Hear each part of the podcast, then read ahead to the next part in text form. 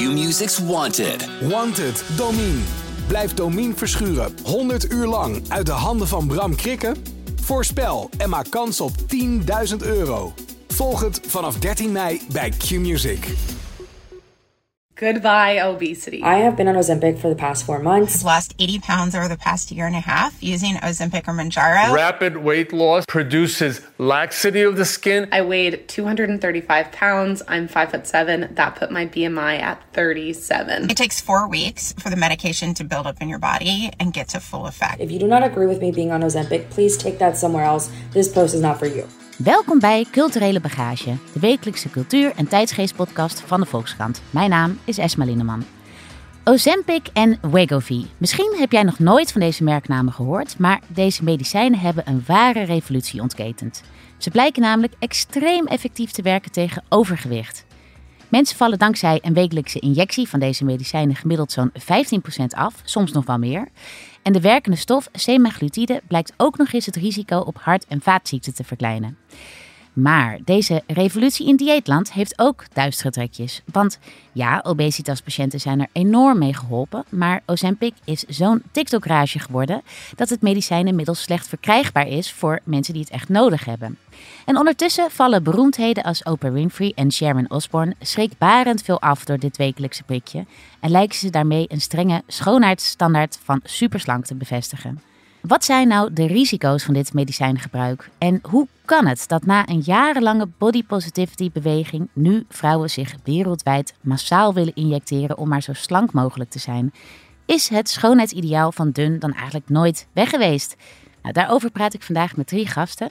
Hier aan tafel is aangeschoven mediaverslaggever en columnist Emma Curvers. Hallo. Morning.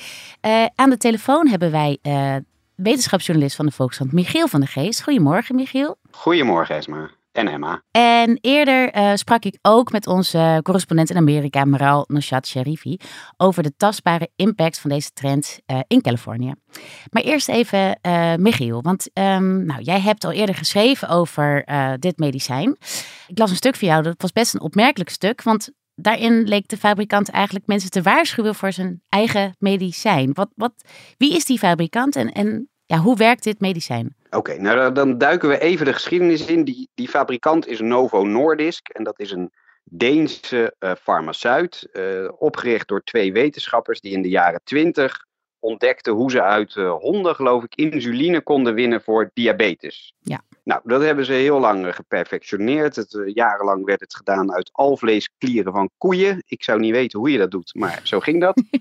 en in de jaren 80 vonden ze synthetische vormen van insuline uit. Ja. Nou, daar is dat hele bedrijf op gebouwd. Het was een, echt een, een, fabrikant of een farmaceut voor diabetespatiënten. En die, die, uh, hun medicijnen werden steeds geavanceerder. En toen kwamen ze op semaglutide. Ja. Uh, ook een, en dat is een synthetische vorm van een, van een darmhormoon. Wat onder andere een verzadigingssignaal aan de hersenen geeft. Maar ook je bloedsuikerspiegel regelt. Het was dus bedoeld voor diabetespatiënten. Ja. Uh, nou kent de, de farmaceutische geschiedenis al meerdere uh, toevallige ontdekkingen. Hè? Denk aan penicilline bijvoorbeeld, of Viagra, die dat ook voor andere doeleinden oorspronkelijk ontwikkeld was. Um, en de farmaceut kwam er ook achter dat mensen die het diabetesmedicijn gebruikten, hè, vaak diabetes type 2, dus dat zijn ook vaak mensen met overgewicht, uh, ervan afvielen. Ja, en dat deden ze omdat ze dus eigenlijk, ja, simpel gezegd, minder honger hadden. Minder zin om te eten. Ja, ja. ja en dat hormoon, uh, dat uh, glucagon-like peptide 1. Die ga ik niet onthouden. Maar... Dat, nee, ja. dat, dit hoef je niet op te schrijven. Dit, um, dat zorgt er ook voor dat je maag wat trager leeg wordt gemaakt. En het geeft dus meer signaaltjes naar je hersenen dat je vol zit. Zeg ja, ja. Uh, de, dat je niet hoeft te eten. Nou, toen dacht Novo Nordisk, hé, hey, wacht eens even. Als mensen hiervan afvallen, misschien kunnen we het dan in grotere hoeveelheden geven. Vallen mensen nog meer af en hebben we een obesitasmedicijn. Ja. Uh, dus officieel is het zo dat het Ozempic, waar je het over had, dat is het diabetesmedicijn. En Wegovy, wat uh, in plaats van 1, 2,4 milligram van dat uh, eh, semaglutide bevat, dat is het anti-obesitas medicijn. Ja. Maar Michiel, komt het dan ook, Ja. hebben zij dat dan ook echt eh, zelf gemarket naar mensen met obesitas? Of hebben de mensen dat een beetje zelf ontdekt en zijn ze toen stiekem gaan doen? Nou, kijk, de, de, ook Novo Nordisk heeft zelf wel ontdekt van, hé, hey, je valt er vanaf. Ja. Ehm, maar dat het, en zijn dus verder gaan ontwikkelen om een anti-obesitas medicijn ervan te maken. Maar dat dit zo groot werd, dat had de farmaceut nooit verwacht. Het, het- Mm. het- ik geloof dat het tien keer de vraag was wat in hun meest positieve scenario, eh, waar ze vanuit waren gegaan. Dus, er zijn dus ook wereldwijde tekorten aan. Eh, ik, ik sprak dus de Nederlandse baas van de, van de Nederlandse tak van, van Novo Nordisk. En die zei, ja, wij wisten ons helemaal niet wat ons overkomt. Ik doe dit werk al, weet ik veel, tientallen jaren. Nooit hangt er een journalist aan de lijn over onze medicijnen. Want wij, wij zijn een saai Deens eh, eh, bedrijf voor diabetici. Eh, dus we zijn totaal verrast. Jij schreef in jouw stuk ook dat inmiddels eh, Novo Nordisk dus groter is dan het Franse luxe merkconcern Louis Vuitton of LVMH, toch? Ja, klopt. Het is eh, eh, het, meest waardevolle bedrijf van Europa tegenwoordig. Het is ruim 400 miljard waard. Het is, eh, dat is meer dan het hele Deense bruto nationaal product. Ja, Ja, en het vertekent de- ook, de- toch? Ja. Het vertekent de cijfers van hun bruto nationaal product. Daar- daarom gingen ze dat scheiden. Ja, ja. Ja, nee, 1,7% van de Deense economische groei is te danken aan eh, deze afslankmedicijnen. Ja. Wauw. ja dat Eh. is echt huge. En ik, ik het valt me op dat ik vind het dan ook ergens zo ehm, naïef. Want de hele wereld is toch, nou ja, hongerig naar een oplossing voor obesitas. Hadden ze dit dan echt niet zien aankomen dat dit zo'n hit zou worden? Nou, dat, dat, eh, dat eh, heb ik ook gevraagd. Maar blijkbaar nee, zo'n run en, en zo buiten hun controle om. Hè? Want kijk, farmaceuten mogen, zeker in Nederland, eigenlijk geen reclame maken voor hun middelen. In de VS is dat natuurlijk anders. Ja.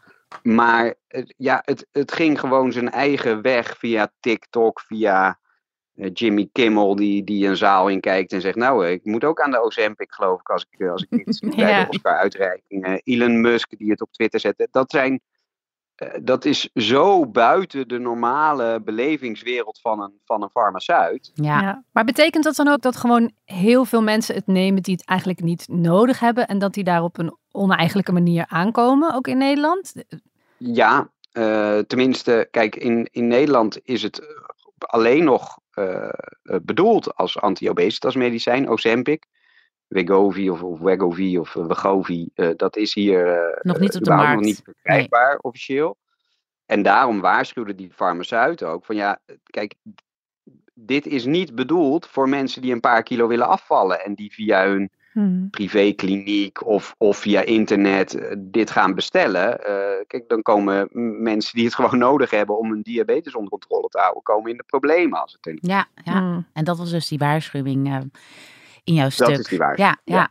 Hey, en Ja. Emma, heb jij toevallig, eh, had jij al TikTok-filmpjes voorbij zien komen over Ozempic? Nou, ik kom het over het algemeen niet tegen, omdat TikTok eh, kent mij beter dan, dan ik mezelf ken. En die weet dat ik in hele andere dingen geïnteresseerd ben. Maar zo rond die tijd dat eh, het voor het eerst een beetje het nieuws kwam, was eigenlijk dat moment met de, het, het Met Gala. Hè, waar Kim Kardashian de jurk van Marilyn Monroe droeg. Die was erg klein, die jurk. En Kim was ook ineens erg eh, klein en paste in die jurk. En toen begon eigenlijk het gesprek over Ozempic, wat zij genomen zou hebben. En dat ging de gemoederen bezighouden. Dus toen kwam ik het wel tegen van eh, ja, allerlei filmpjes van hoe kan het nou toch ineens dat die vrouw zo gekrompen is. En daar ontstond een, eh, een buzz. En Ja. dat was al in 2022, ergens begin mei geloof ik. Ik sprak voor de uitzending eh, ook Maral Noshat Sharifi, onze Amerika-correspondent, over deze trend ja, in Hollywood eigenlijk. Maral, jij schreef een stuk eh, over Ozempic en andere medicijnen die daarop lijken, zoals Wegovy, dus varianten op ehm, het diabetesmedicijn Ozempic. Eh, jij schreef daar een stuk over en jij sprak ook met iemand, een vrouw, die dat dus heeft gebruikt, dat middel, eh, om af te slanken. Wat vertelde ze jou en, en hoe kwam je bij haar eigenlijk? Ja, dus zij is in februari begonnen. En ik denk dat ze na inderdaad zes, zeven maanden ehm, had ze ja, flink wat gewicht verloren. En, ehm, ik vond haar, ze woonde in Palmdale. Dat was eigenlijk anderhalf uur eh, ten noorden van Los Angeles waar ik was. En toen ben ik daar met de fotograaf naartoe gereden. En toen zag ik daar een vrouw zitten met een gigantische glimlach op haar gezicht. En ehm, ja, en toen vertelde ze gewoon, ze was gewoon ontzettend blij, want ze had gewoon jarenlang probeerde ze eigenlijk van, vanaf het moment dat ze in de twintig was of zo, probeerde ze gewicht te verliezen. Maar dat lukte steeds niet. En ze hadden alle die diëten geprobeerd. En dat werkte allemaal niet. Of het werkte zeg maar best wel tijdelijk, dus een aantal maanden. En dan um, begon het honkbalseizoen weer, dat zei ze. Ze was heel erg gek op honkbal. En dan ging ze weer uh, wat meer eten en bier drinken. En dan kwam ze weer aan. Ja. Dus um, ja, ze zat in een soort visieuze cirkel waar ze, waar ze niet uitkwam. En ze dacht ook van, ik ga gewoon nooit meer afvallen. Uh, of slank worden. En ja, toen hoorde ze ineens van Wegovy. Dat is ze dus begin dit jaar is ze dat gaan gebruiken. En uh, ja, daar zat ze dan met die gigantische glimlach. Want voor haar was het echt een doorbraak. En jij zegt, zij, zij had niet zoveel bijwerkingen. Want die zijn er wel op zich, toch? Ja, die zijn er wel. De, niet alle patiënten blijken daar last van te hebben. Sommigen wel. Um, en, uh, maar zij had daar dus helemaal geen last van. Nee. Um, ook niet in het begin of um, later in het proces. Ik bedoel, dat kan misschien nog later weer komen.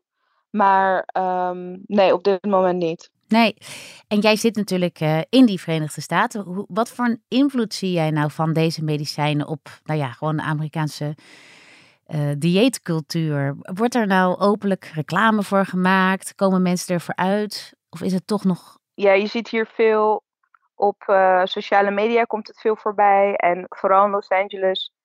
Ja, het, ik zag gewoon van die posters met, met vrouwen uh, in van die. Um, in zo'n doktersjas die een injectienaald in hun handen al klaar hadden. Weet je wel. Maar goed, sowieso is Los Angeles een soort injectiehoofdstad van de Verenigde Staten. Omdat ze daar ook super veel botox gebruiken, weet je wel. En, en dit is gewoon nog een ehm, injectie erbij eigenlijk.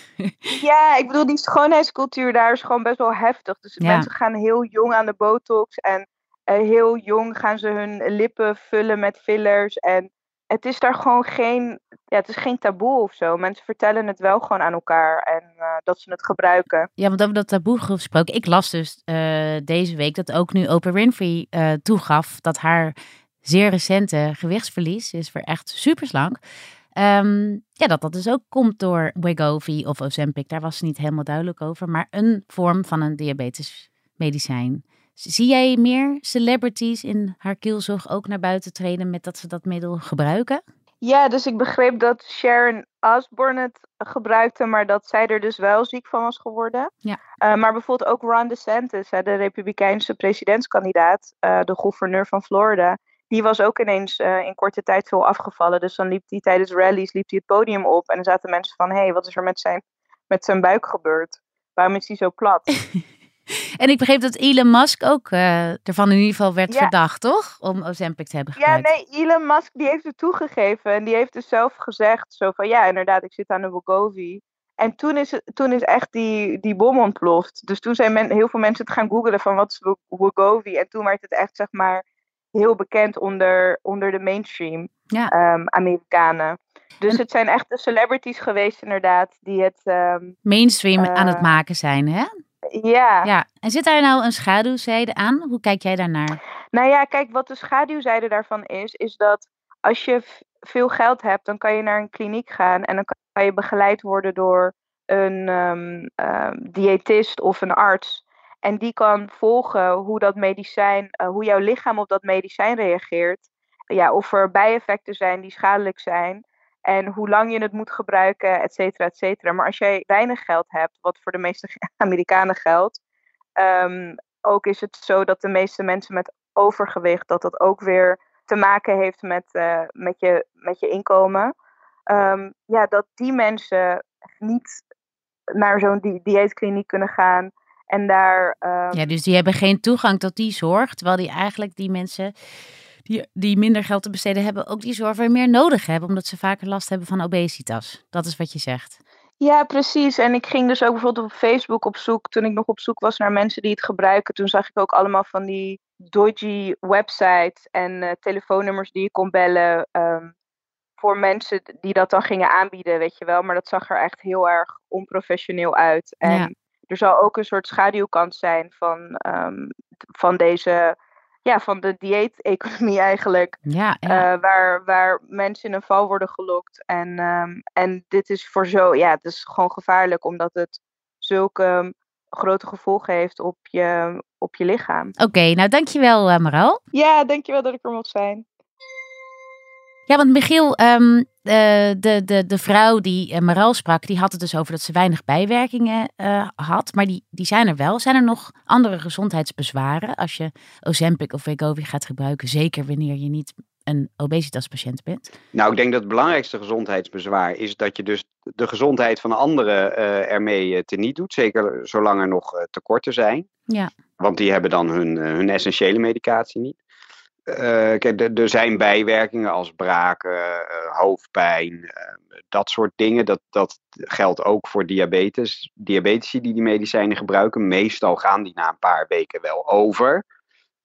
je kan ook zeggen, zeker echt obesitas en, en overgewicht, dat, dat op zichzelf is natuurlijk ontzettend slecht voor het lichaam. Hè? Hart- en vaatziekten, ja. depressie, nou, dat, dat komt er allemaal bij kijken, nierfalen. Dus ja, het, het is beter om af te vallen. Dus als je daarbij hulp hebt van een medicijn, dan is dat goed. Maar het is wel hulp. Het is niet dat je alleen maar die wekelijkse prik moet zetten en dan is het wel prima.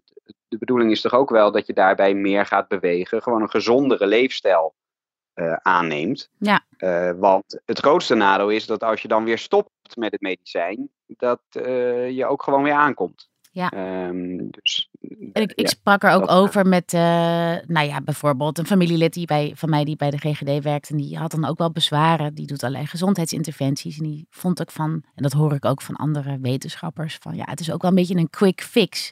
Terwijl eigenlijk, of een soort symptoombestrijding, terwijl eigenlijk ons systeem een, een beetje kapot is. Mensen bewegen te weinig, mensen eten te veel en te, te, te kwalitatief slecht voedsel. Wat vind jij van die kritiek? Nou, oké, de ironische is dat voordat eh, Novo Nordisk die, die luxe eh, goederenfabrikant inhaalde, haalde het Nestlé in als, als één na waardevolste bedrijf. En dat is natuurlijk een bedrijf dat eh, heel veel producten heeft, voedselproducten, die ongezond zijn. Ja. Dus je gaat eigenlijk iets waar voedselfabrikanten natuurlijk decennia aan, aan, aan hoogbewerkt voedsel de wereld in hebben geslingerd. Overal waar je komt kun je chips, eh, nootjes, eh, repen kopen. Eh, en dat gaan we nu oplossen met een ander duur middel Ja, eh, van, van de farmaceutische industrie. Ja, daar, daar, daar kun je natuurlijk wel wat van vinden. Je, je- eigenlijk zou je zeggen, zeker preventie, hoogleraren, anti-obesitas of uh, obesitasbestrijdingshoogleraren, moet je de maatschappij anders inrichten. Hè? Dus niet meer eh, snackbarren bij eh, scholen, eh, suikertax, niet de ongezonde producten in de aanbieding. Ja. Want da- Ja, daar precies. krijg je echt een gezondere bevolking van, in plaats van dat je aan, aan symptoombestrijding gaat doen. Hoe belangrijk dat ook is, hè? want obesitas is echt een enorm maatschappelijk probleem. Het, het is de, de- wereldwijd na kanker en oorlog, geloof ik, de derde oorzaak, eh, de derde doodsoorzaak. Als we zo doorgaan, heeft in 2035 meer dan de helft van de be- wereldbevolking overgewicht. Oh, oh, oh. Ja. In Nederland is echt dan het partnerschap overgewicht. Nederland heeft dan berekend dat het ons 87 miljard euro per jaar kost. En dat heeft dan vooral met eh, verminderde arbeidsproductiviteit en, en eh, zorgkosten en dat soort dingen te maken. Dus het is een groot probleem, maar ja, voor grote problemen gelden nou eenmaal geen simpele oplossingen. Dus we moeten ook niet denken dat dit, eh, deze medicijnen nu alles gaan oplossen. Nee, en wat dit medicijn eh, lijkt te bestendigen, Emma, is ook wel een, een schoonheidsideaal waarvan ik ergens halverwege de afgelopen jaren dacht dat we daar misschien een beetje van af waren. Namelijk slanker, slank, allerslangst. Ja. Eh, want ik zag bijvoorbeeld dus Oprah Winfrey voorbij komen. Die heeft dus ook, ehm, ze zei niet precies welk middel, maar een eh Ozempic-achtig middel gebruikt. En die is nu weer super slank. Mhm. Ehm, ik had het over Sharon Osbourne. Nou, die is echt eh, ja, onherkenbaar eigenlijk eh, geworden in een paar maanden tijd. Maar ook bijvoorbeeld Kim Kardashian. ehm, volgens mij ook haar zussen. eh, Die, ieder die ontkennen het allemaal. Ja, die eh, ontkennen het de bladen erop naast Ja. staan. Wie heb jij nog? Heb jij nog andere voorbij zien komen? Ja, er is eigenlijk nu eh, eh, op sociale media en ook in bladen en online de, de L en zo. Er ontstaat een beetje een kinderachtig spel van zoeken naar wie heeft het gebruikt. En dan kan je dan eigenlijk kan je daar altijd wel een blogje aan wijden van die en die is dun. En heeft ze het wel of heeft ze het niet gedaan? En dat is eh, natuurlijk een beetje een... een, een ehm, En dan wordt steeds gekeken naar of iemand een Ozempic face heeft, toch? Ja, bijvoorbeeld. Ja, dus en wat is dat? Ja, de Ozempic face is een, eh, eigenlijk een beetje een onzinbegrip volgens mij. Maar dat is onlangs de wereld ingeslingerd door een dermatoloog. Die zegt, nou, je wordt ook heel dun in je gezicht. En je wordt er heel snel oud van. En dat noemen we dan de Ozempic face. En dat is uitgevonden door een, een dermatoloog. Die dan, tada, ook meteen de oplossing heeft voor die Ozempic face. En dat is filler nemen. Ja. Ehm, maar ja, het is natuurlijk... eh, Misschien kan jij mij daarin eventjes nog helpen, Michiel. Volgens mij is het gewoon heel normaal als je eh, heel snel heel veel afvalt, dat je in je gezicht ook eh, heel veel dunner wordt en een beetje rimpeliger. Toch? Ja, of ik, wetenschappelijk weet ik dat niet. Maar eh, als ik zelf weer wat ben afgevallen, dan denk ik ook, oeh, ik word ook rimpeliger. Maar dat kan Ja. ook gewoon zijn omdat ik ook elk jaar weer ouder word. Ja. Ja, er is veel klinkt mij discussie. wel logisch in oren. Ja, er is veel discussie op TikTok over of dat begrip dan zou, of dat zou bestaan of zo. En welke beroemdheden dat dan hebben gedaan. Maar dat voelt ook heel erg als, ehm, ja, dat is een beetje gelijk aan die, eh, aan, aan van dat soort blogjes van, eh, heeft zij botox gedaan of zo? En dat is allemaal heel, ehm, ja, een beetje naar eigenlijk. Om op die manier eh, ook naar de lichamen van vooral vrouwen, want daar gaat het vooral om. Eh, Ja. Elon, eh, Elon Musk is de enige man die ik eh, zo ongeveer tegenkwam in dit gesprek. Om op die manier naar te kijken. Mhm, Dus er wordt eigenlijk ook alweer een beetje geshamed als, als vrouwen, publieke vrouwen van het middel al dan niet gebruik maken. Of in ieder geval wordt er veel gesuggereerd. Ja, Maar tegelijkertijd betrapt. is er dus na jaren van over body positivity praten en ook toch wat andere rolmodellen zien, eh, vrouwen die toch iets meer vormen en eh, rondingen hebben, Mhm. blijkt nu toch eh, dat, dat het ideaal superslank eigenlijk Ja, misschien nooit weg is geweest. Hoe kijk jij daarnaar? Ik Nou. denk dat het nooit weg is geweest. Kijk, de jaren tien waren een beetje de jaren waarin dat body positivity opkwam. Dat was een beetje deel van die vierde feministische golf. Hè? Dat, Ja. dat we, er kwamen een aantal, heel, heleboel influencers die eh, opkwamen voor dikkere mensen. Die wilden dat stigma verlichten. Eh, ook een aantal beroemdheden, hè, zoals Amy Schumer en eh Mindy Kaling. wat vollere vrouwen die, die daar symbool voor kwamen te staan. Dat zijn Ja. precies de vrouwen die nu weer eh, genoemd worden in dit Ozempic-ding. Amy Schumer, die gebruikt het dus. Dus het lijkt allemaal weer eh, een Ja. beetje op zijn retour te zijn. Sowieso body positivity, eh, die beweging is over zijn hoogtepunt heen, eh, om niet te zeggen dood, eh, omdat het eigenlijk heel erg gecommercialiseerd werd. Hè? Dus ehm, in, de bladen werden heel erg aangevallen, de media werd heel erg aangevallen op. ehm, nou, jullie proberen vrouwen altijd te vertellen dat jullie dun moeten zijn. Hè? Daar ging in de jaren nul over. Hè? Ga nu op dieet, dan heb je nog op tijd eh, een bikini body, zeg maar. Eh, en op een gegeven moment werd die taal een beetje vervangen. Dus afvallen werd vervangen voor gezond worden, fit worden. Ja. En eh, die, taal is wel veranderd, maar ik denk onderliggend dat dezelfde doelen nog steeds eigenlijk eh, bleven staan. En, en eh, dat is misschien ook niet zo vreemd, want ja, nog steeds is het in, de, in onze cultuur handig voor vooral vrouwen om slank te zijn. Ja. Dus dat blijft, gewoon, dat blijft gewoon een beetje bestaan. Ja, en hoe, hoe groot denk jij dat de rol van de Kardashians nou is in deze trend? Het is bij elke maatschappelijke vraag altijd weer, hoe groot is de rol van de Kardashians? Nou ja, kijk, eh, in de jaren tien dus wa- waren hun, hun lichamen werden ook gebruikt als een soort van maatstaf van, kijk, zij hebben wat vollere lijven. Zie je wel, we kunnen gewoon een schoonheidsideaal hebben wat iets meer ruimte laat, ietsje meer ruimte laat voor eh, eh, vollere mensen. Maar tegelijk waren dat natuurlijk enorm bewerkelijke eh, lijven en hele onhaalbare lijven ook. Hè? Heel dun middel. En, en daar kan je een boek over volschrijven, over wat zij met het schoonheidsideaal hebben gedaan. En nu zijn ze allemaal weer heel erg slank. Eh, dus we gaan allemaal weer terug. En dat werd zo rond 2000, eind 2022, eh, werd ook echt overal gesignaleerd van, hé, hey, die, die dieetcultuur, die lijkt wel weer helemaal in volle glorie terug te zijn. We zien weer hele dunne modellen op de catwalk, gewoon als vanouds. Alle beloftes die er zijn gedaan door bladen van we gaan een diverser eh, beeld laten zien van eh, meer verschillende vrouwen, verschillende huidskleuren. Het lijkt allemaal eigenlijk wel weer een beetje over zijn hoogtepunt heen. En we gaan gewoon weer terug naar, eh, naar hoe het eerst was. Ja. Er werd door de New York Post een hele bekende blog geschreven: Bye bye booty, heroin chic is back. Nou ja, dat was, daar zaten we niet echt op te wachten op heroin chic. Ja, want Heroin Chic was, nou ja, Kate Moss, toch? Ja, dat was het, ideaal uber, van uber die dunne tijd. modellen. Ja. En tegelijkertijd zijn er steeds meer mensen, eh, daar verwees Michiel ook naar, die helemaal niet kunnen voldoen aan dat schoonheidsideaal. Omdat we met z'n allen ook weer steeds dikker worden. Natuurlijk niet, Ja. nee. En het is ook maar in beperkte mate eh, hebben wij daar controle over. Eh, er zijn heel veel, ja, er is ontzettend veel geschreven, ook in onze krant, over hoe, hoe moeilijk het is om blijvend gewicht te verliezen. Ja. Dus we blijven vechten tegen iets wat gewoon ontzettend lastig is. En, en eh, er is ook nog steeds een heleboel eh, onderzoek wat eigenlijk laat zien dat het ook gewoon heel erg eh, loont voor mensen om dun te zijn. En daarin geldt dus helaas ook dat dat voor vrouwen meer loont dan voor mannen. Er is een relatie tussen, ehm, een, negatieve relatie eigenlijk tussen eh, inkomen en gewicht. En ehm, hè, hoe rijker je bent, hoe dunner mensen eigenlijk in het algemeen zijn. Dat geldt voor het rijke Westen eh, uiteraard. Ehm, en daar zit ook dus die gender gap in als je die data scheidt.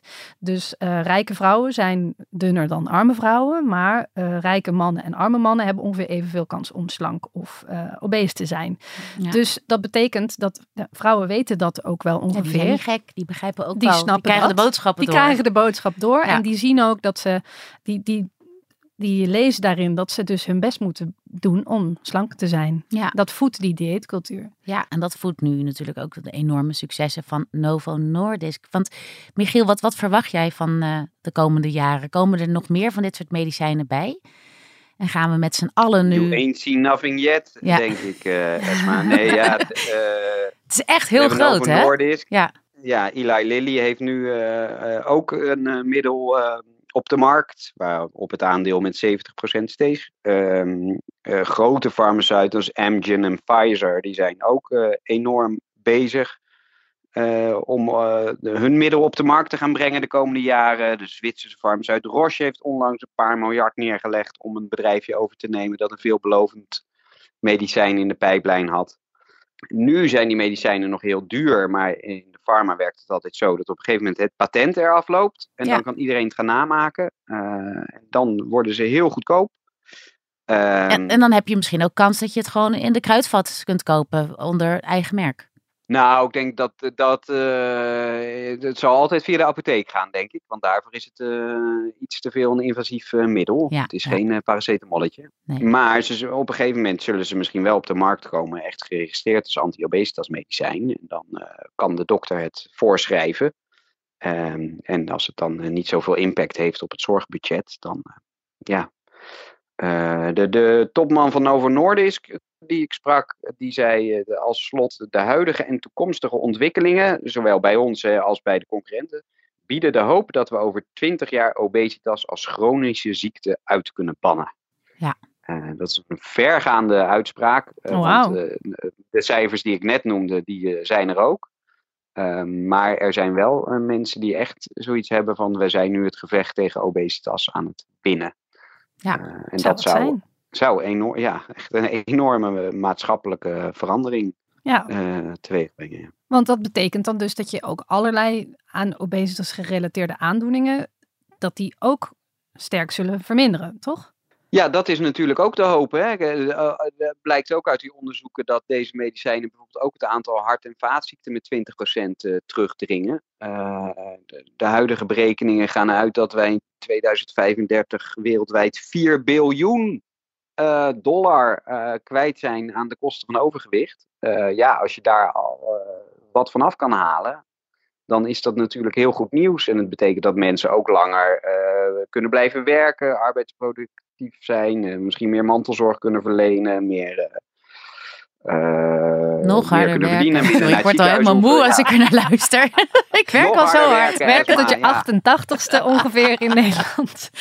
Ja, en ondertussen Ja, is het maar dus wel in blakende gezondheid. een blakende gezondheid. En wat verwacht jij, Emma, eh, voor alle mensen die niet, eh, voor alle vrouwen die op zich geen obesitaspatiënten zijn, maar wel heel slank willen zijn, gaan wij gewoon met z'n allen nu een, een, een tijdperk van super, super slank tegemoet? Nou ja, we gaan dus eerst nu een tijdperk tegemoet waarin vooral rijke mensen, naar wie, wie toch een heleboel Opkijken. jonge mensen opkijken, eh, heel slank kunnen zijn. En, en waarin we daar eh, eindeloos over gaan praten. eh, om te kijken of we ze kunnen betrappen op valspelen. Zo wordt het dan een beetje behandeld. Ja. En voorlopig kan, kan nog niet iedereen in Nederland aan de Ozempic. Dank jullie wel. Eh dankjewel Michiel en dankjewel Emma voor je komst naar de studio.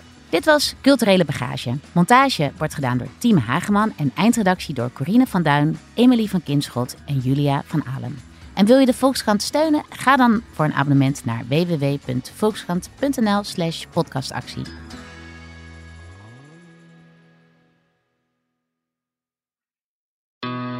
Q-Music's Wanted. Wanted, Domine. Blijf Domine verschuren 100 uur lang uit de handen van Bram Krikken? Voorspel en maak kans op 10.000 euro. Volg het vanaf 13 mei bij Q-Music.